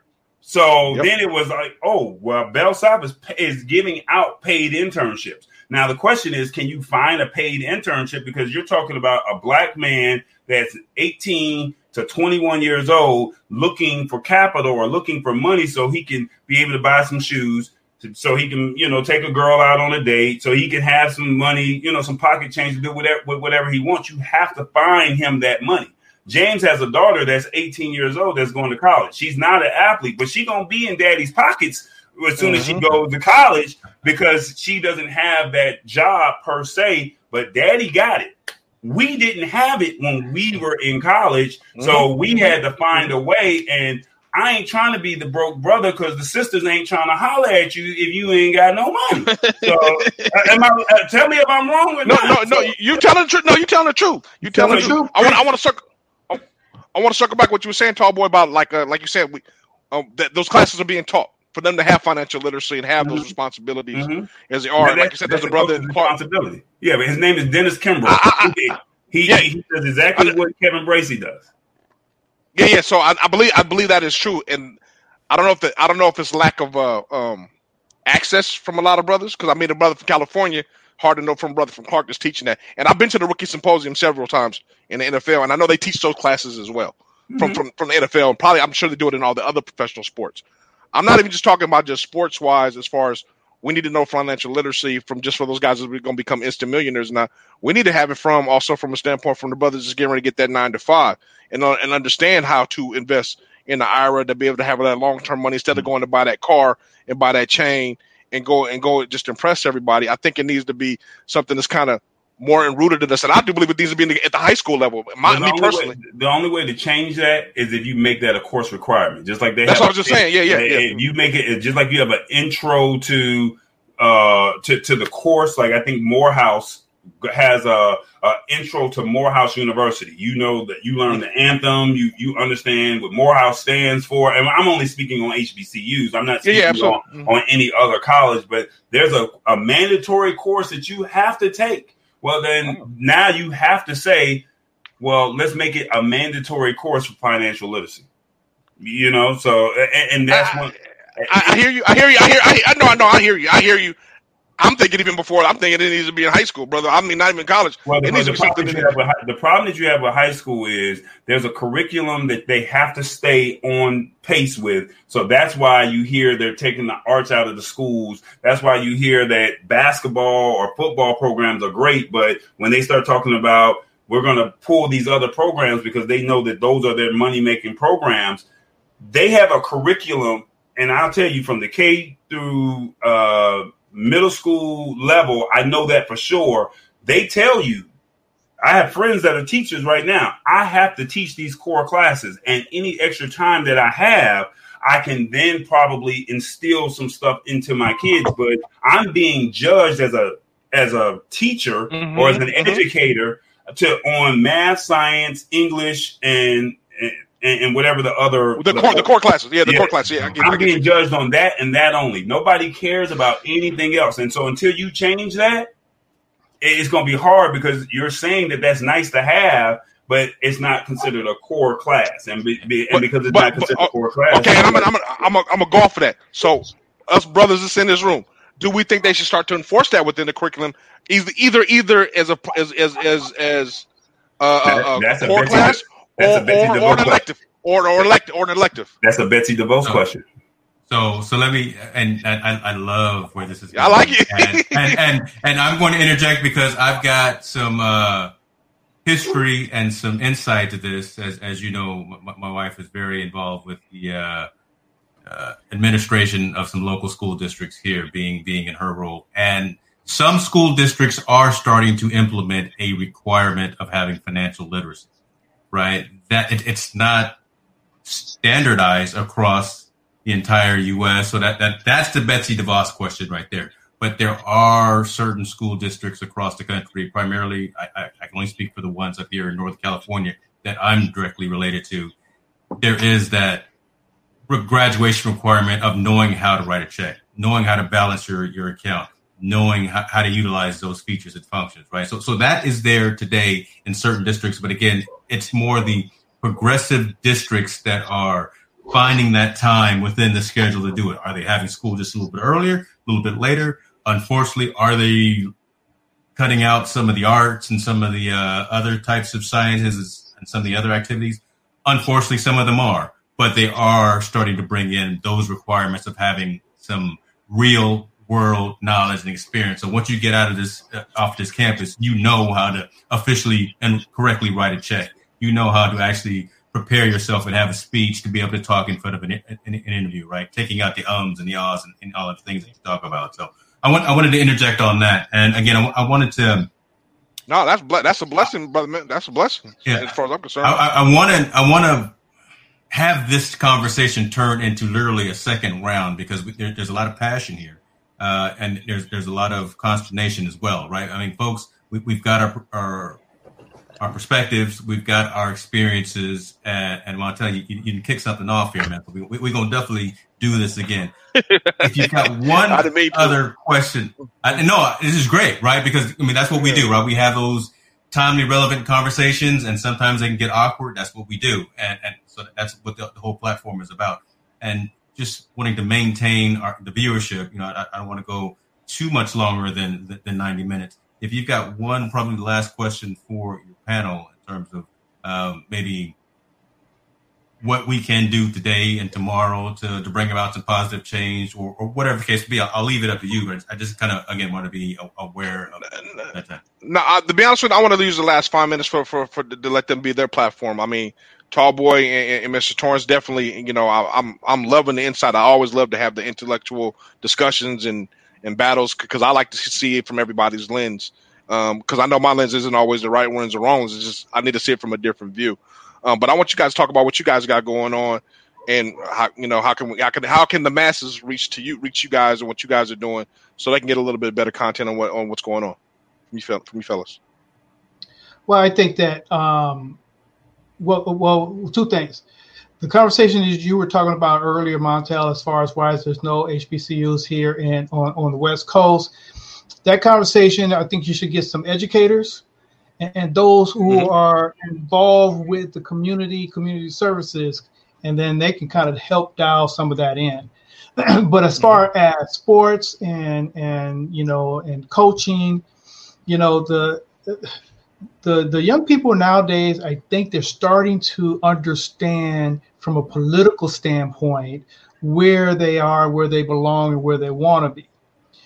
We have an opportunity to take that and use that, and I'm all about educating young people and get them started early, so we can talk to them about being athletes and what it takes to be an athlete, but also what will it take for you to be, you know, a positive citizens in the community and how to give back to your community. And you can definitely do that by athletics. I've seen a lot of kids who graduate high school or even college has come back to the community and has participated in their in their learnings, their life lessons, giving back to kids. So there there is still an opportunity. And now you can make good money. You make money in, you know, in all sports now. Now you have track and field, you can make money in track and field. So now there's another opportunity to say, if you want to run track, here's the path to go that way. Same thing with basketball, football, baseball. And, um, you know, if we can find ways to connect organizations to each other, we have a lot of silos. We have a lot of community um, organizations that are working with the youth, working with mentor programs, working with the city, state, and the county. Um, but you know, we should kind of do it like a spider web. You know, we can have a hub, but we're gonna we can connect to all the other ones because what we do once a month, I need to funnel that young man over to another organization that's doing something those weeks that we're not, you know, and how can he leverage off of that? And the other organization, or other organizations could do that and not feel that you're taking away, you know, my asset, mainly those who are getting getting paid for the number, the head counts, you know. So, okay. you know, uh, athletics is going to be around. Um, it's how we is how we groom our young people in moving on into athletics, making money, or if they don't make it or can't make it, how can they give back to the community by using their athletics as a core, you know, to to for them to be able to get in front of people, teach kids, teach adults, and everyone else going forward. Great. And, Tall boy, and, and, wrap us up. Oh, go. I'm sorry, James. Oh, I was like, Verge, before you go, because there, there, was a comment, could you just uh, give kind of the elevator pitch on what the Alpha Academy is? The Alpha Academy is a mentor program that we hold here in Sacramento, my fraternity, Alpha Phi Alpha Fraternity Incorporated. And we mentor young uh, boys from the age of 8 to 18. And that started um, years ago uh, when uh, we would go talk to uh, young people and they didn't know what the NAACP was. You know, they didn't know what that acronym was. They didn't know what the uh, Urban League was. So we started doing that and found that there was a lot of disparities and there we needed to bridge the gap with these young kids. And we also, with that, we raise money and we give scholarships out to high school seniors and we're targeting young men, but we also give uh, uh, scholarships out to uh, young women as well. So it's a mentor program that we're you know that we built out. It's uh, been, been doing very well, uh, but we also like to try to make sure we expand that out uh, to the rest of the community. Great, tall boy, wrap us up, my man. Um, so can you repeat the question first? Oh, I, I, I, talk about what talk talk about what you got going on, where people can reach you out. So, so, I, so I have a lot of things that are going on, and I think COVID has kind of shut a lot of things down. Um, so of course I create content. I have transitioned from creating celebrity and covering events and seminars and conferences into saying I'm willing to help. I want to help the small business customer out by creating content, commercials, uh, live streams for them um, because we're in a time now where a professional live stream, because I'm pretty sure you guys are all doing the Zoom calls, but I think the ones who want a more professional live stream, I'm actually producing that uh, or producing that content. Whereas I have, I don't know if you can see these pictures behind my wall where I've been or I've interviewed all of these great celebrities behind me.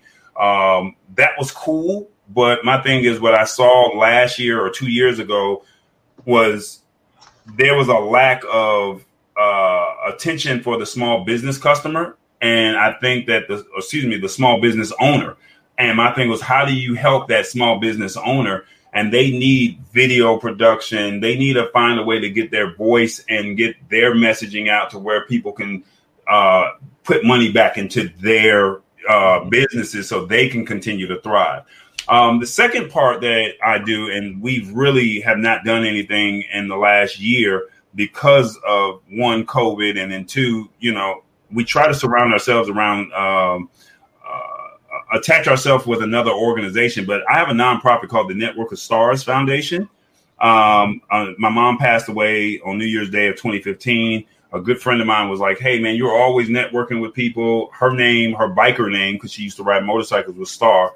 Um, so we called it Network of Stars Foundation, and we teach entrepreneurship and networking with youth. So that part of giving back, mm-hmm. um, that's what we're doing. But I'm not doing it from an athlete perspective. I'm doing it from the ones who want to be in entertainment. So I come from a background of radio. When I transitioned from sport into uh, radio, when I left sport, I said, "What am I going to do with myself?" And radio was something that I wanted to do. And there's so many cool jobs in the entertainment industry that you can make a nice living, whether it's being a makeup artist or being a DJ or, you know, mm-hmm. being a producer, being a, a, talent scout or a PR person. So our thing was surrounding youth here in the Atlanta area, and we would find a group of youth um, that is already a part of an organization, and we would bring our nonprofit in, surround ourselves with surround uh, you know attach ourselves to their organization and we would then say these are your kids. We're going to bring in our group of professionals to say this is what um, this is. These are the cool jobs that you can have because everybody wants to be that rapper or they want to be that music that band member, but they're not understanding that you can be a manager. Mm-hmm. You know, you could be that makeup artist, and you can make mm-hmm. just you get to travel the world just like they do. you think Beyonce don't have a team of people? You think Rihanna don't have a team of people? So you know, you, the DJ. I mean, you got to think. Mm-hmm. Uh, DJ Nabs traveled. He was Kris Kross's DJ, and he was on tour with Michael Jackson, and he mm-hmm. still lives off of that one moment. So, mm-hmm. um, so building relationships that way we have to hopefully as COVID dies down, or hopefully will die quickly. Um, maybe we can pick that back up in 2021. Um, and if anybody's interested in following in what I'm doing, um, tallboy.us is the website. I am Tallboy on all my socials and YouTube. If you want to see some of the celebrity content, um, I try to entertain because a lot of these artists are in the Atlanta market, and I've just been blessed uh, from a wide range, from jazz to R and B to gospel to rap to and and influencers uh, and politicians. I've been blessed to be able to surround myself around them, and I think a lot of it has to do with my height. So you know, they're like, "Dang, he tall as you know what," you know. it's like, "Oh my God, I'm in front of," you know. And I think that's the cool thing to where after that initial energy of he's so tall and this is that celebrity is over with. We can now have a, a, a nice intellectual conversation, and that's where you see all these pieces that are on my wall behind me of uh, you know of, of, the of the artist. So that's what I do. Awesome. Man. man. Okay, I, I, got I got some people that I'm, gonna send you away. yeah, that's right. You yeah. got some folks in the, in the, in the music industry uh, that, that you definitely got uh, some, some contact. Montel, tell the folks what you're doing, sir. Oh man, me, I'm I'm I'm I'm doing a whole bunch. So I'm really on a crusade to kind of bring Division two football back in the state of California. wow, Tallboy laughing okay. at me. Okay, he, he laughing at me. no, but I, but I'm no, but I believe that that mechanism has been cut off, and I know it's a financial thing and a financial issue, but I really do believe um, I think Title IX is a, is a whole different discussion to kind of cut it off. But I mean, I I really want to feel it, bring it back because I know what it's done for me and my brothers that I went to Division two school and played football with. How we've been able to do that, and I think that mechanism in California has been kind of just cut off, and I, I really want to figure out a way to kind of hopefully attract people and bring that back. Um, number two, I have I have my own nonprofit uh, and my own high school all star game football game, and I do I'm the sports analyst for football in the state in San Diego for all high school football. So I'm really in, in, entrenched and grooved in that. Uh, my nonprofit helps kids from understanding how to get recruited from that. Not the Division One athletes, but that D two NAI Division Three athlete. He doesn't have the same uh, outlet or the same web out here as anyone else. So I try to bridge that gap. Whether it's somebody going to school in the Midwest or going to school back east or going down south, help them introduce them to those coaches and help them see their talents so they can offer those guys scholarships, offer offer them opportunity to play play sports out there. So I've been really that's pretty much the main thing I do outside the nine to five, you know, and raising the family. Man, I'm I'm a pretty simple dude. I just you know try to grind out and want to help as many people in the community as I possibly can. Love it, brother. Love it. So, and I wanted everyone to say what, what it is that they do, just for the audience to understand and see. We've got two gentlemen with nonprofits. We've got a fraternity uh, mentoring program. We've got Mr. Bracy, who is is out right now talking to a high school football team about positive mentality and positive attitude. We are doing good in the community. We're doing the right thing, right? We we are having those conversations with not just the youth, but we're having these conversations with leaders in society. So the idea is to be active, be mobile, do something, right? Don't if you if you got something on your mind, you got something on your heart, something you're passionate about, like Montel talked about, bringing D2 back, right? If you're passionate about it, put a plan in place, make it happen. Don't say you can't do anything. I, I think I'm starting to get a lot of uh, positive uh, vibes from. I'm reading the decision from from Kevin Hart right now, and I, who would have ever thought that I'd be I'd be quoting Kevin Hart with with with positive tidbits, but stay focused, do what we do. Let's make sure that we continue to be positive influences to our youth. Uh, academics is number one. Athletics is great too, but you know you, you got to have something to fall back on again if you don't make that roster. Uh, gentlemen, I I need to say this uh, while we are still streaming. You guys are phenomenal, right? This this was a, a, a session that Montel and I talked about a couple of about a month or so ago and wanted to have this, and it touches some nerves. I could I could tell you know there was a lot of passion in this conversation, and that's a good thing, right? Uh, there there's some things that we still need to talk about, and I think we'll continue these conversations. I'm texting with each of you behind the scenes right now, saying, "Then we're not done. We're we're, we're going to continue to drive these conversations either amongst ourselves. We'll bring some other folks online. There were there were a number of folks that were invited to this panel that didn't make it." Uh, and interesting enough, one, one of the gentlemen is joining now, but since we're wrapping up, uh, we'll talk to him a- after after we go live. But we will continue to have this conversation, and we will continue to drive forward and continue to try to make change within our communities. With that being said, gentlemen, you guys have a phenomenal day and stay blessed and uh, keep doing what you do. Don't get cut. Thank Don't you. be cut. Thank you, James. I love it. All right, Love it, fellas. Have a good one, man. Y'all enjoy. All right.